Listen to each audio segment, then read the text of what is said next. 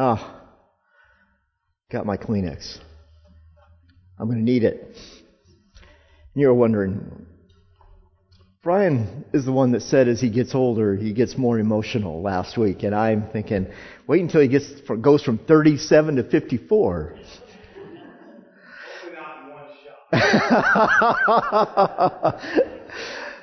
yeah, there you go. Let's pray. Father, as we come before you, Lord, I would ask that you would do an amazing thing in our midst. Lord, that we would be shaped by your gospel. Lord, that we would be challenged and pierced in deeper and deeper ways to um, know what it looks like and what you are calling us into in being Jesus, being like Jesus to others, and being formed like to be like Jesus within ourselves. In Jesus' name, amen. I'm not going to preach on marriage this morning. I worked on Monday and prepared the message, and uh, some of you are saying, yay. There's always next week. But um, I wanted to process a little bit about what was going on last week with us as a congregation. But to do that, I want to begin by reading two passages of Scripture um, because this is what shapes us. Okay. First, Second Corinthians chapter one. Praise be to the God and Father of our Lord Jesus Christ, the Father of compassion and the God of all comfort, who comforts us in all of our troubles, so that we can then comfort those in any trouble with the comfort that we ourselves have received from God. And then Romans 12:15 Rejoice with those who rejoice and mourn with those who mourn. Last week Jason and Gretchen and Jacoby shared with us what God had taught them over the past 2 years of living out the, as they lived out the consequences of Jacoby's accident two years ago.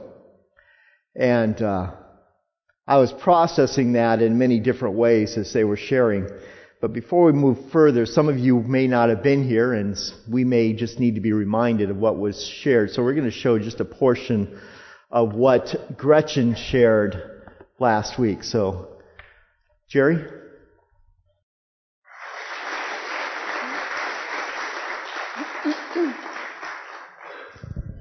You know,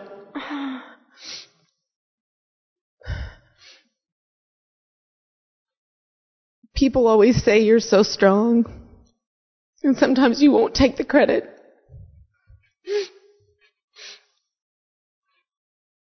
But it's Christ that's strong in us.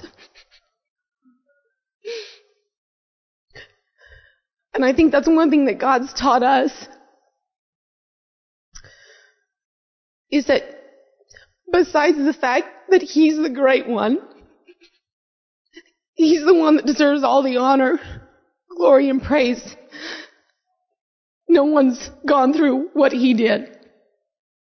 And I love the fact that we have a Savior that doesn't send people to be bombed. He went and died first. He let out. And so we can follow and we can lead others to Him. And I feel like God's taught us that so many times in our lives, we've all been there where we want to take that extra step deeper with the Lord. We want, we want to be at a place of closeness with God, but yet we don't want to go through the heat that it takes to get a person to that place. And to truly love people, you have to go through the fires that melt you to nothing. And we're so thankful as a family that God's brought us to that place because in essence, what he did is he helped us to love people better. to understand people better, you're much less quick to judge and to be critical of other people and where they're at and why they're doing what they're doing. You know, and I, I always think it's funny that God's setups, I swear, always make you look so much worse to start off with. It never makes you look good. It never, but I guess that's the key. But, you know, even with Christmas coming and Mary, how he could have done it so much easier. Mary could have been set up legitimately. Anyway, I, I look at our situation and I see that I'm like, God, of the two people you could have given this trial to with Jacoby, it was not us. We are already late. We are already, you know, just getting on. And, and he said, no, no, no, no, no, no, I'm gonna, you know, take someone who's always on time, always prompt, always right on key, and I'm gonna put her in the chair. And I'm gonna do, you know, I'm gonna work this out in you two like this. And I don't know why God does what he does. But I think it's a beautiful thing because overall, I know what he's taught us, one of the main things he's taught us is that he's just given us a greater love for people. Quit trying to figure people out. Quit trying to figure out why they did what they did. Why, you know, they've made a mess of their lives. Why they haven't, you know, just love them. Let them see that you have something different in you where you're, you're not busy trying to figure out how they're doing so many wrong things, but how come you just love me anyway? And I think that is an, one of the number one things that we've learned is we're just like, it's taken all that criticism that we used to find time for and this person doesn't have this going right and this person doesn't have this going right and you know, it just takes us enough time to get out the door. And so we just, we just concentrate and focus on that. And if God can use messed up people like us right here, and we've got plenty of our own problems, plenty of our own things, um, He's just given us a love, a deeper love for Him, more credit for Him, for everything He's done. He's done everything. He is He's the hero. And just given us a, a, total richer love for people in general and just where they're at, who they are, what they're going through. So on Tuesday, Brian comes into the office in the morning and uh, I said, let's go talk a little bit. I want to process with you what, what happened on Sunday. And so we go down there and I said, you know, Brian, I said, I feel like we have got to take and process some of this, what was shared as a congregation. As Gretchen was sharing last week and Jason and Jacoby as well, while they were, they were speaking, I was tuning into what they were saying, but I was going beyond what they were saying and I was wondering many, many thoughts. And I wanted to talk about this some last week, but then we just didn't end up having the time. But I wondered, how are we processing what they were sharing individually? Um, how are you, how are you being challenged personally by what they were, sh- that, that they were, by what they were sharing? And then I kind of broadened it and I asked the question, how does God want what they are sharing to shape us as a body, as sons and daughters of the Most High King? How does God want this, what they are sharing, to shape us as a body who is, who are called to live out the presence and the hope of Jesus with one another before a watching world? Well, and I, I think that part of it too is recognizing that suffering isn't just meaning, you know, Jacoby in a chair. Like a lot of people have different suffering. You know, a lot of people have grown up in situations that weren't ideal. and are working through just their past and just suffering through this redemption process, you know, and you, you know, we have, you know, people that have suffered physically, the, the Nancys, the Ryans, the Jacobys, people that are just struggling in their marriage. There are, there are marriages that, that are in shambles. And, and how do we as a community of faith come alongside those that aren't just suffering physically, but suffering relationally, suffering spiritually? Those who are suffering because they're incredibly lonely and no one knows. And what is the what is what is it for us? What what do we need to do? And and that's really what Martin wanted to process because the thing is is the Bible talks about in James, you know, we don't want to just be hearers of the word, but we want to be effectual doers. And what can happen is we could have this great experience like we had last week of just being able to engage in someone's life and hear their heart. And it was just a hey, that was a good story. Oh, that was encouraging for this week. But now let's press it through, as, as Martin would say. Let's, let's, let's unpack this a little bit. And so, you know, the question that we want you to interact with, and that means some of you may have to process this out loud with us, actually. we're hoping some. you will. Yes, we're hoping you will. But how did you process what was shared last week? And I'm going to invite Nate, wherever he is, to uh, grab the mic, and we would like to, to process this with you because this is pro- this I walked away, and I'll share some of my story um, towards the end. But this has got to shape us in becoming more incarnational. And what I mean by that is becoming more like Jesus in our character, but also with one another and how we minister and how we reach out to one another, regardless of the hardships that we are facing. So, I mean, the broad question is how do you process, how did you process what went on last week? But, you know, if that's too big of a question, too general of a question, how does uh, what was shared encourage and challenge you as an individual? You know, the questions are up here, so if you're like, okay, I need to process the question, you know, how, how does what they shared encourage or uh, and challenge you as an individual? And then how should what we shared shape how we walk with one another through pain, hardship, suffering as a community of faith? In an incarnational way. So, okay. Sebastian. Sebastian, why don't you stand up? And as, as you share, would you just stand up so that uh, everybody can see who it is that's speaking? There's just not this voice coming out the, the speakers. Well, I'm not sure if this is exactly the question that you're asking, but what was on my mind uh, is more of the mask that we all individually wear into a community and an organization. How are we supposed to know about the lonely if they're wearing a mask of of not being lonely and what kinds of masks am I wearing on a regular basis? Uh, because I think we all wear those masks, and those masks uh, prevent uh, any kind of intimacy between a communal body.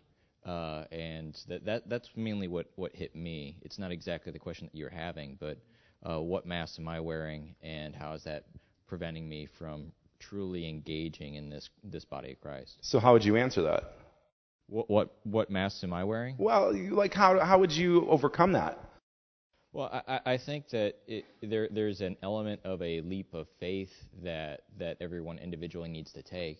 I'm not saying that we all need to take off our masks on the front stage, but as we're engaging in relationships with others in Christ, we need to be willing to uh, to be real. So that that it's not the question that you answered you asked, but but I, I, I think that that's part of how do we walk and encourage someone if we don't know, like, there's the physical that we can see. The relational we can't necessarily see. There's the, the emotional that we can't necessarily see. So unless we engage in those conversations where we take off the mask and we um, share, we, it makes it hard, I think, for others to engage with you through your pain. Yeah. You know, I, I love 1 John 1 where it says, if we walk with the Father, um, if we walk with the Lord, God the Father, then we have fellowship with one another. And why do, why does John turn, tie those two pieces together? Because as I am walking with God, as I'm seeking to walk with God my Father, that gives me the freedom, the security to be able to walk with one another's, with, with others in openness. And I love the term openness rather than accountability or transparent, but just an openness where there's a freedom where if I share with you, say like I'm lonely or whatever, you're not a threat to me. You're not a threat to me. I, I have the freedom. And some of us may wonder, well, what happens if I, if they are a threat to you?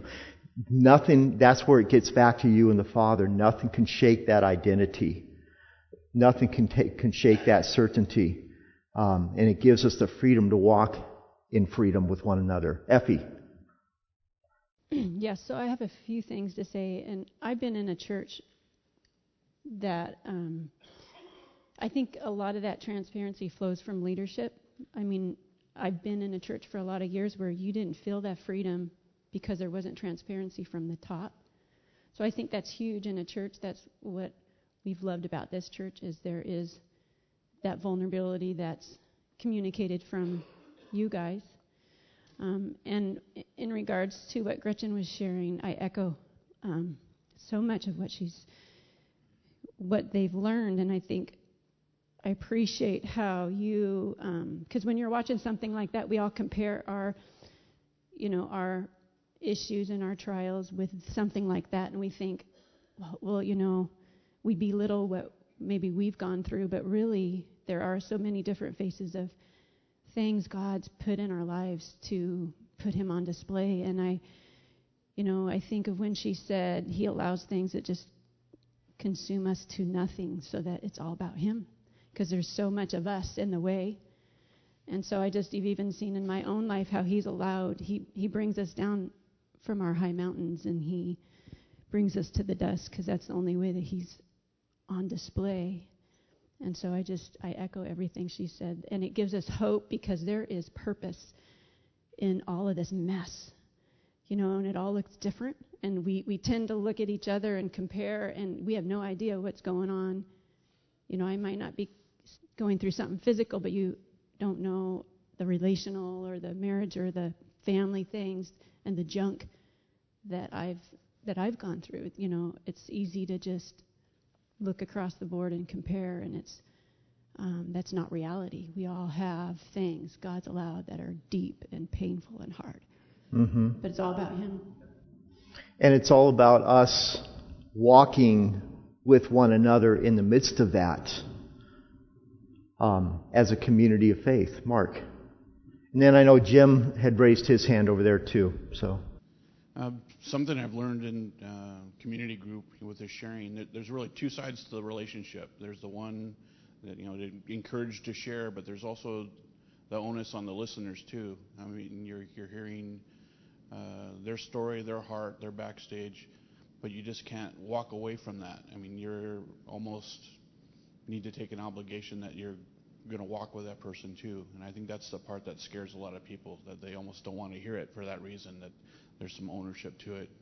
Um, but I, I, think that's just as important as the sharing is you have to be able to be there uh, for that person, and whatever's hurting them, and, and mm-hmm. uh, basically let them know not to be afraid. Yeah. And that's it. Just takes time and energy, and, and that's the I think really that hard part is do I have the emotional energy to really engage in this? But yet, this person has opened up themselves, and it's a gift. And I think that's what we need to see openness as, as a gift and an opportunity to love well. Jim?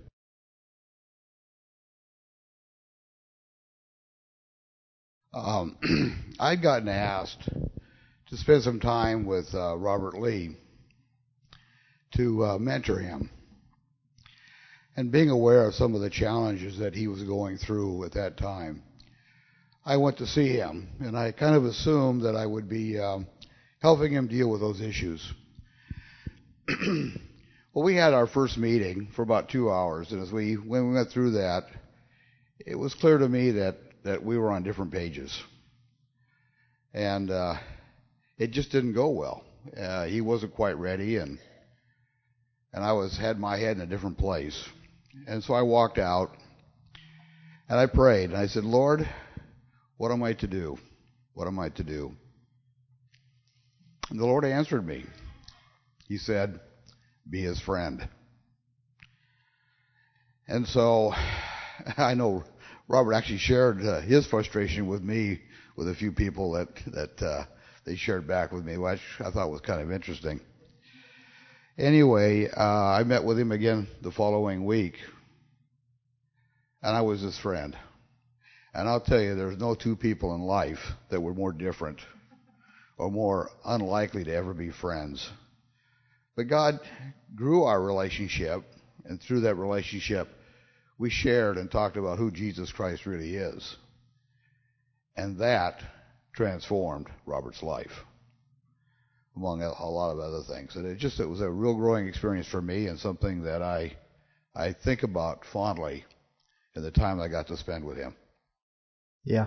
You know, one of the things that really intimidates us about uh, wanting to spend time with, walk with someone who's going through a difficult time is the t- is not just the time it takes, but we walk in with the expectation that we got to fix them, and we're not big enough to do that. You mean I don't have to have all the answers? No. Kim.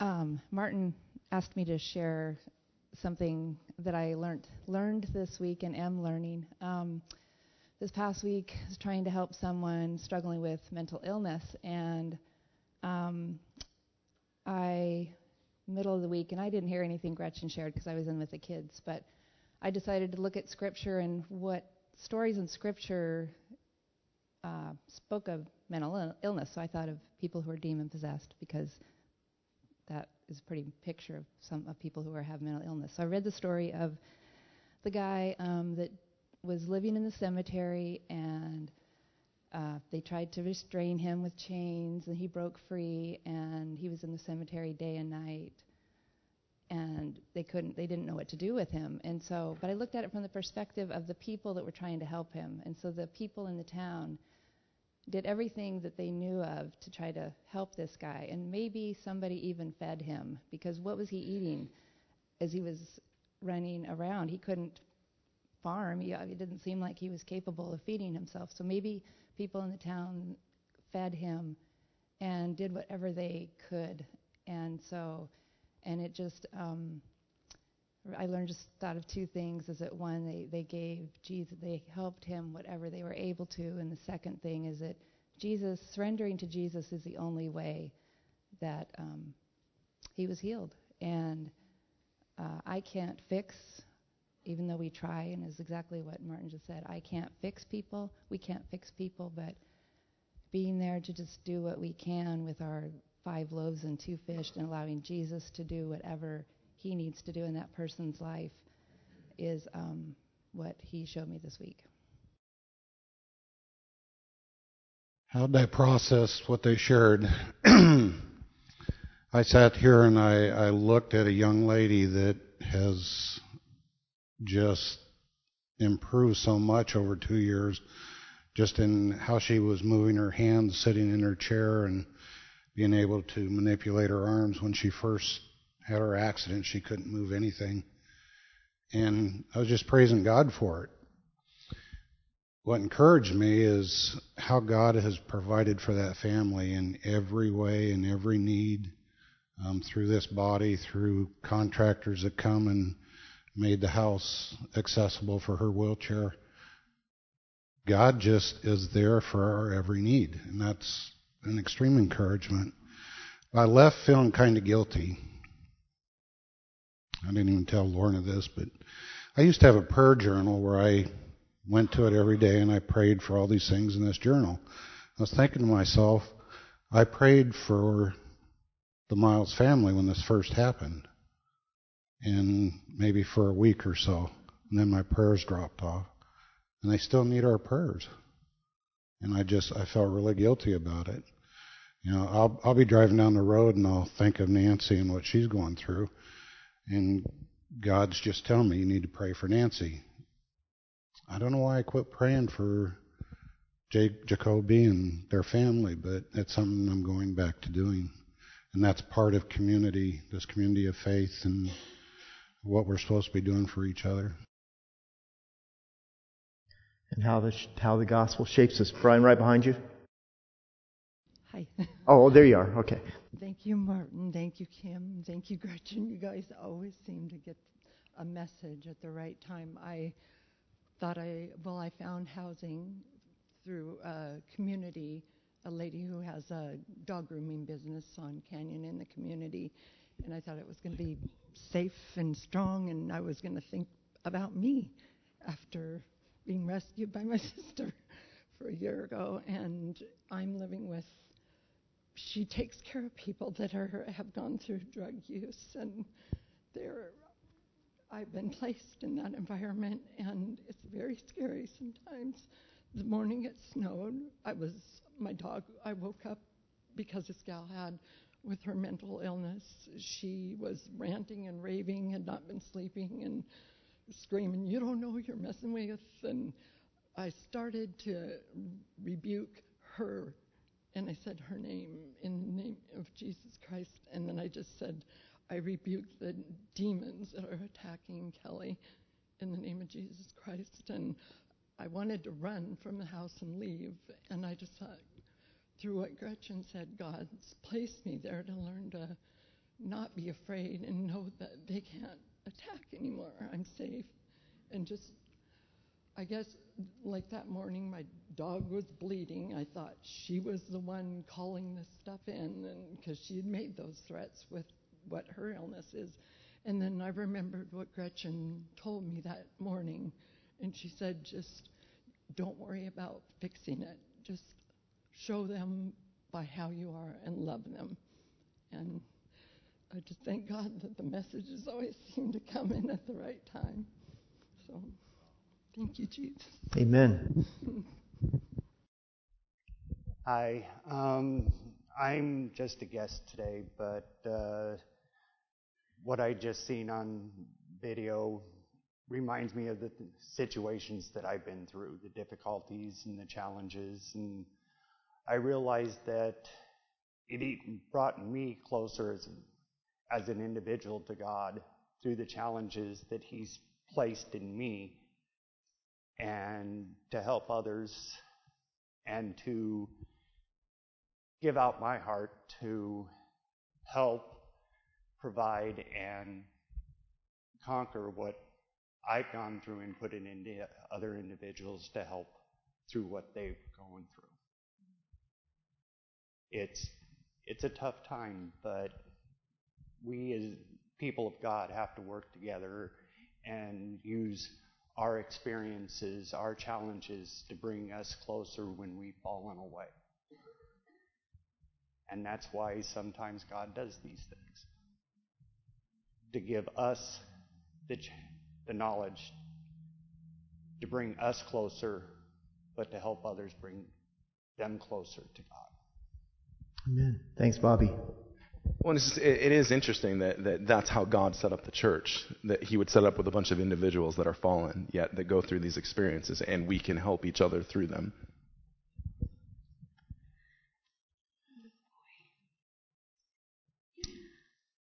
I'm just so thankful that we belong to this church and that we accept each other and that we all have special needs. As a grandmother of a granddaughter that has special needs, God has taught me so many things. And uh, when I see kids run from her or whisper about her or laugh or point or just try to fit her into a box that she is not capable of ever fitting into. I am reminded of God and that we just need to love each other, accept each other for who we are, um, be the best we can be, uh, come alongside those that um, that need us, and just to realize um, we all have special needs, but we have an amazing Heavenly Father who takes such good care of us. Amen. Jason, right up here.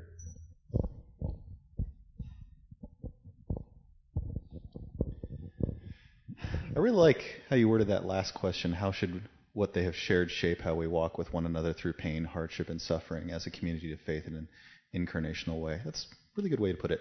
Um, what struck me uh, was just the persistent truth of not to be afraid of pain and suffering, because God always uses it to bring about good. I mean, you heard their own testimony. This this has been absolutely awful for them, but they're less critical, less judgmental, more gracious, more forgiving, more patient, uh, and they're more eager to glorify God, less reliant on their own strength. It has humbled them and grown them significantly in the faith, and I think that's something that we all want. So it's a reminder that when suffering and pain comes my way, not to pull back, not to question God, but to step into it boldly. God will do good. He will always do good. And I know we see that really clearly in the incarnation of Christ, the worst sin that humanity ever committed. God used to free us from our sin. Uh, but it's it's interesting that he continues to do that today, to show us that tragedy and pain is not the final word, but his goodness is the final word. Amen. Amen. Okay, we have time for maybe one or two more.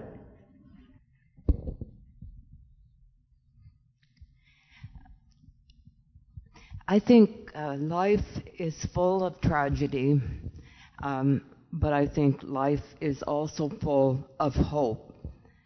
And I think this church has really um, allowed each one of us to grow and to observe the strength of the other members. And um, not one of us probably will ever be uh, experience the same depth of uh, emotion and effort that uh, Jacoby's family has had to do, but each of us has a cross. And I think the thing that keeps you going in your life is prayer and knowing that uh, other people pray for you and are there for you.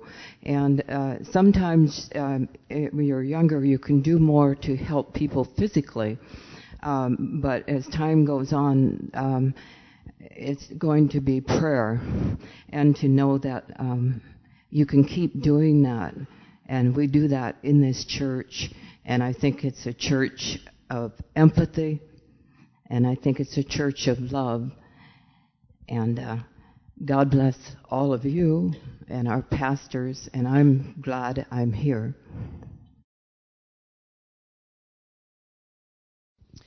Well, um, I wasn't here for uh, last Sunday, but I will have to say that. Um, we noticed, Mary. Oh. hey, I think it was my anniversary, birthday. right?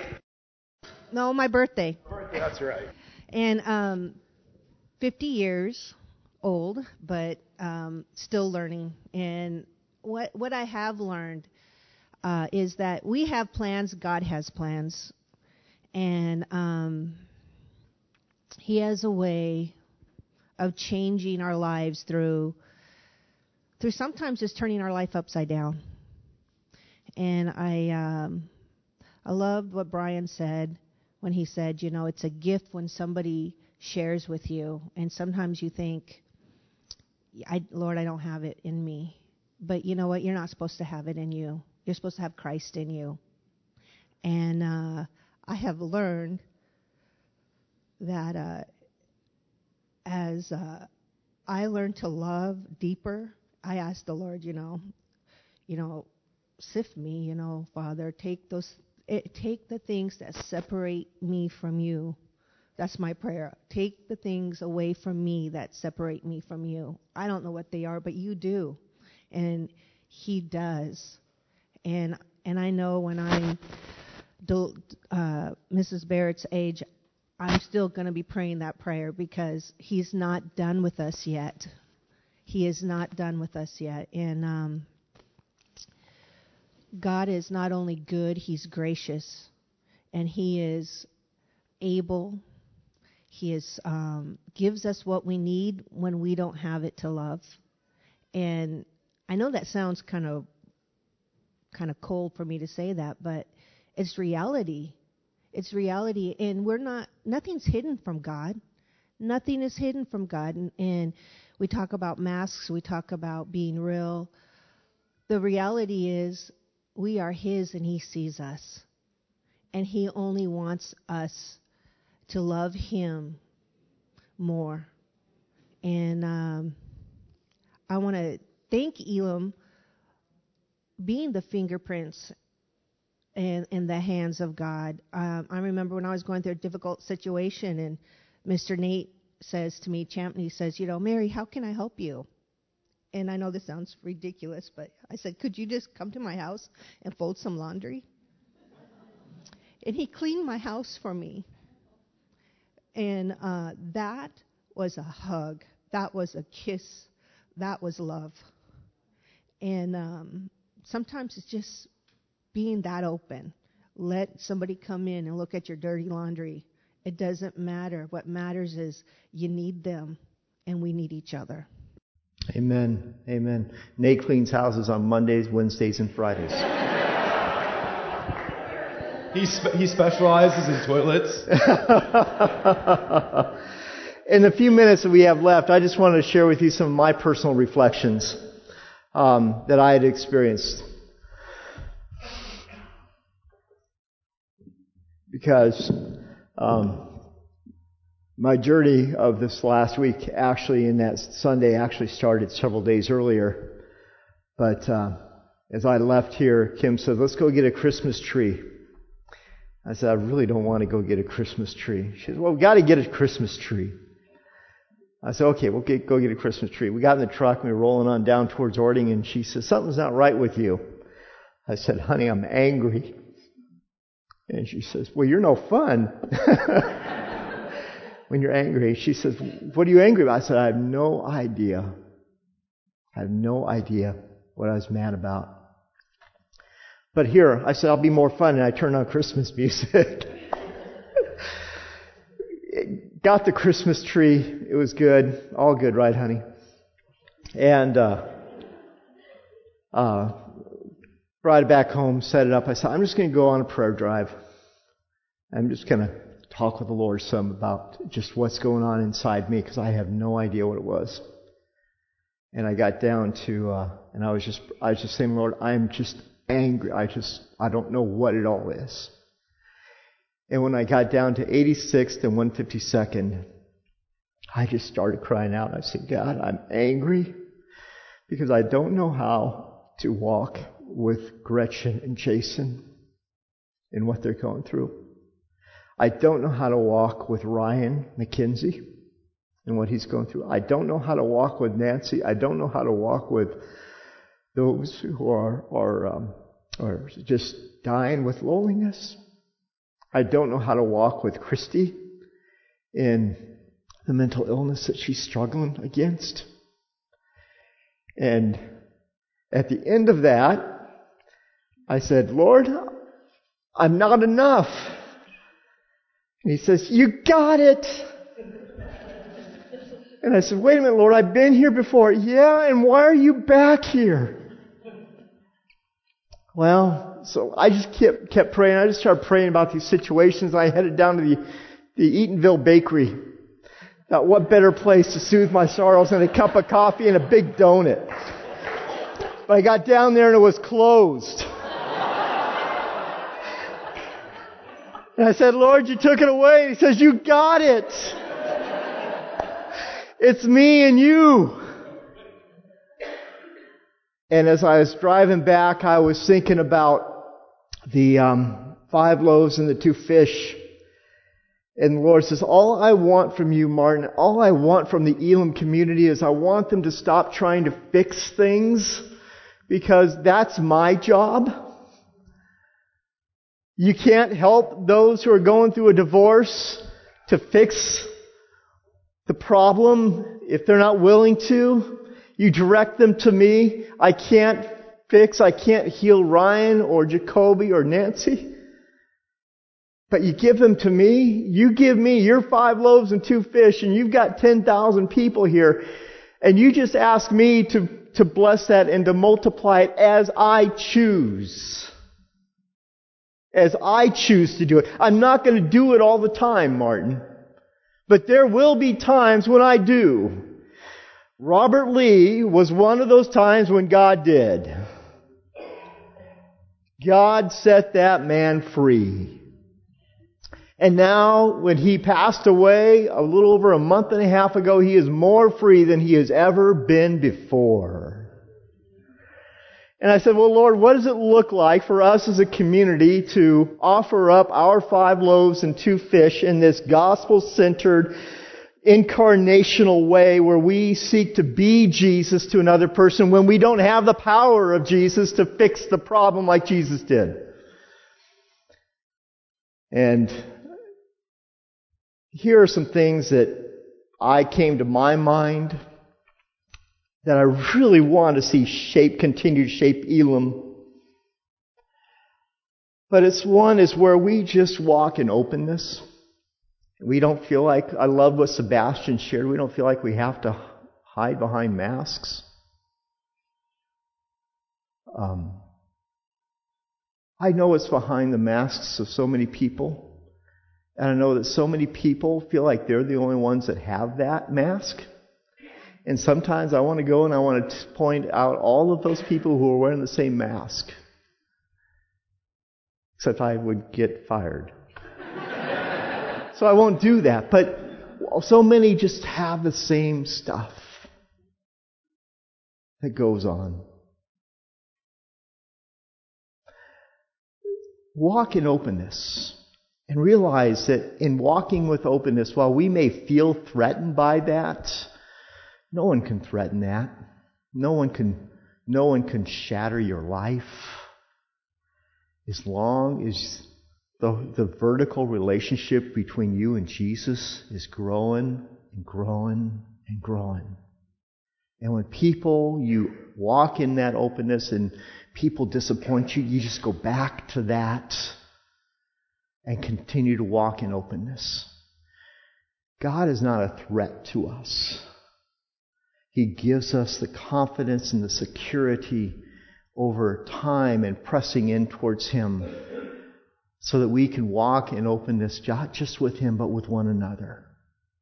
Second is just to offer that sacred space to people. To offer that sacred space of just being with the person. Um, and not trying to necessarily do.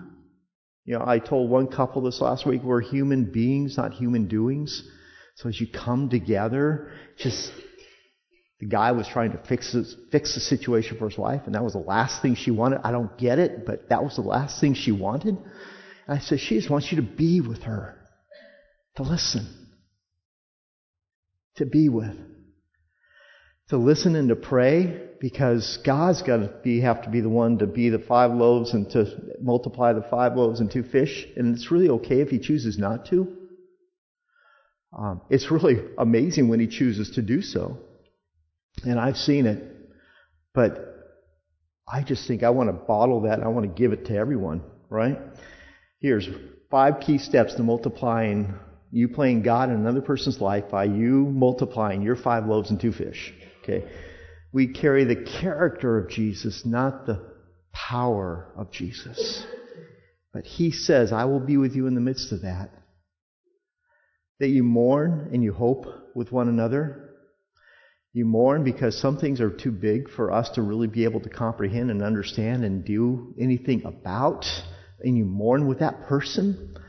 But you also hope with that person. But one of the things that I realized that shook me was as I have gone through the last 10 years of my life, I realized that I've started to build boundaries around my life that are more designed to protect my comfort than designed to pronounce to to encourage the gospel in my lifestyle. You know, as you get older, you just get a little more weary as the you know, and I'm, I'm, gosh, it feels like I'm talking like I'm 70 years old. I'm not. I'm 54, but it's very different from 34. That I do know. But, um, but we just need to make sure that we are open to God rearranging our comfort levels and maybe even moving them out of the way because He may want to do something in, in my life, in your life, that really is life that'll give us more life than our comfort. Okay?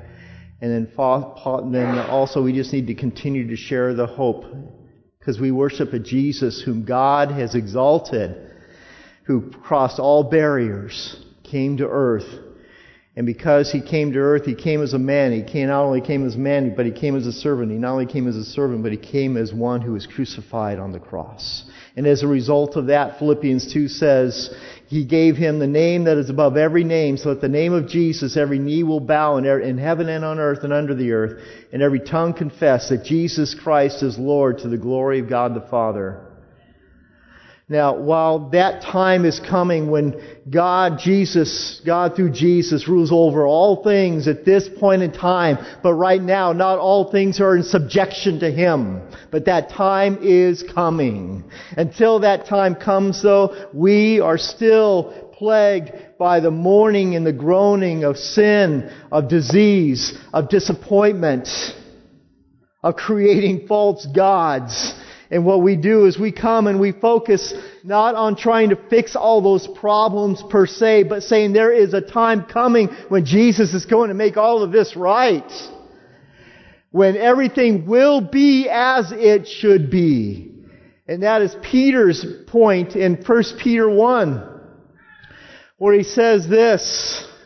He says this to people who are dying on, on the crosses and on the, um, the stakes of Nero, he says this, we have been born, you have been born into an inheritance imperishable, undefiled, and unfading. It is reserved in heaven for you. This is our inheritance. Right now, here and now is not our inheritance. It's our curse.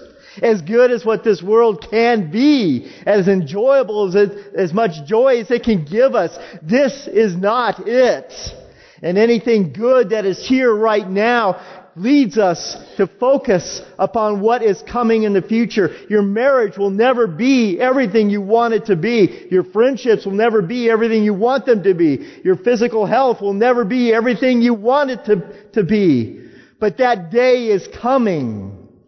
So therefore he goes on, he says this, um, this inheritance imperishable, undefiled, and unfading is reserved in heaven for you by God's power are protected. That inheritance is protected through faith for the salvation ready to be revealed in the last time. And this brings you great joy. And the devil wants to take it all away by getting us mired in disappointment about the difficulties and the disappointments of what is here and now and taking our focus off of what is going to come.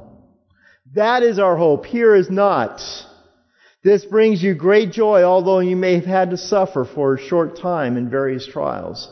Such trials show the proven character of your faith, which is more valuable than gold, gold that is tested by fire, even though it is passing away and will bring praise and glory and honor to Jesus Christ when Jesus Christ is revealed.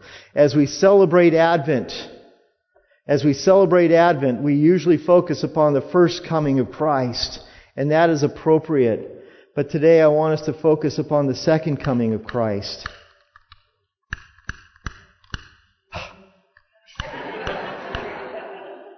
Note, get new lighter.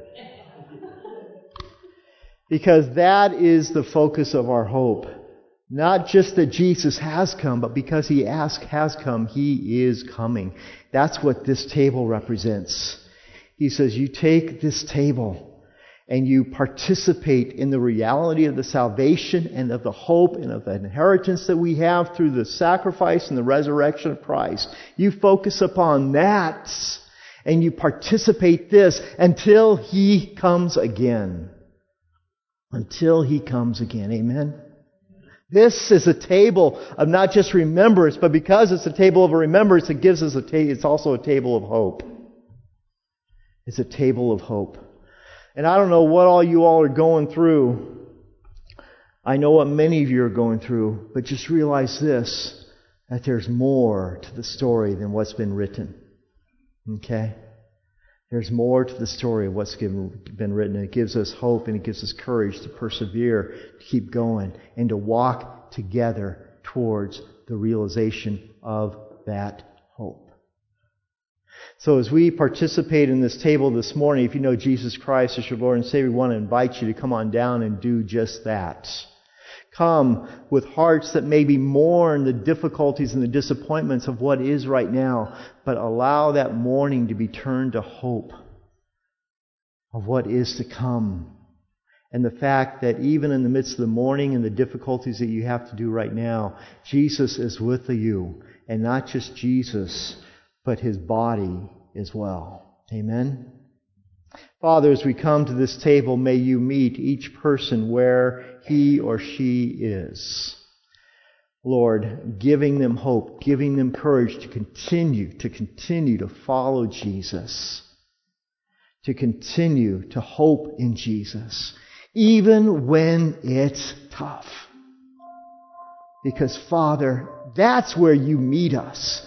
Just as we saw in Gretchen's testimony, Father, sometimes you have to burn away a whole lot of stuff that is weighing us down, Lord, that is hindering our hearts, so that you can meet us in the midst of that and take us to a very, very different place, a place of hope and freedom. Meet us, Lord, this morning in Jesus' name. Amen.